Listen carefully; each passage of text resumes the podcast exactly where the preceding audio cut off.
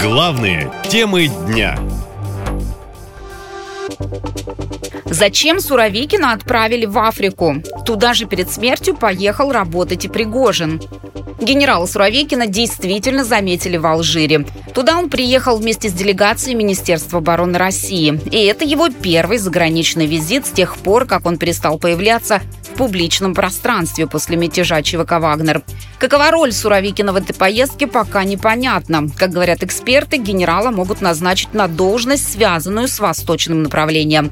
До этого в Африке работал Евгений Пригожин. За несколько дней до гибели в автокатастрофе глава ЧВК «Вагнера» даже записывал видео из Африки. Это место не обещает Суровикину ничего хорошего, считает политолог Геннадий Гудков.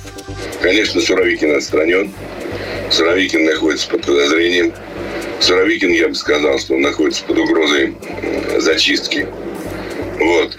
Должности все – это пенсион. Для Суровикина это не просто понижение, это отстранение от всяких дел. И все, он больше никакого отношения не имеет ни к армии, ни к чему.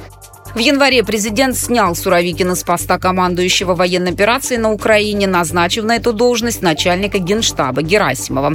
А после мятежа Пригожина в июне о Суровикине вообще не было никакой информации, говорит военный эксперт Ян Матвеев. Суровикин, по слухам, больше не возглавляет ВКС, а его биография даже пропала с сайта Минобороны. Видимо, решили стереть любые упоминания о нем, кроме видео, связанного с мятежом. Однако, пока Суровикин явно не в тюрьме, а гуляет с женой. Вот давайте посмотрим. Появилось вот такое изображение.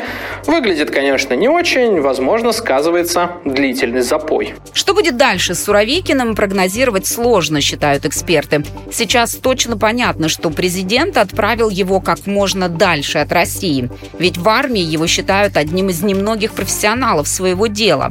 А сейчас военные постоянно жалуются на командование. Возможно, в Кремле опасаются нового мятежа, который мог бы возглавить Суровикин, считают аналитики. Наша лента. Коротко и ясно.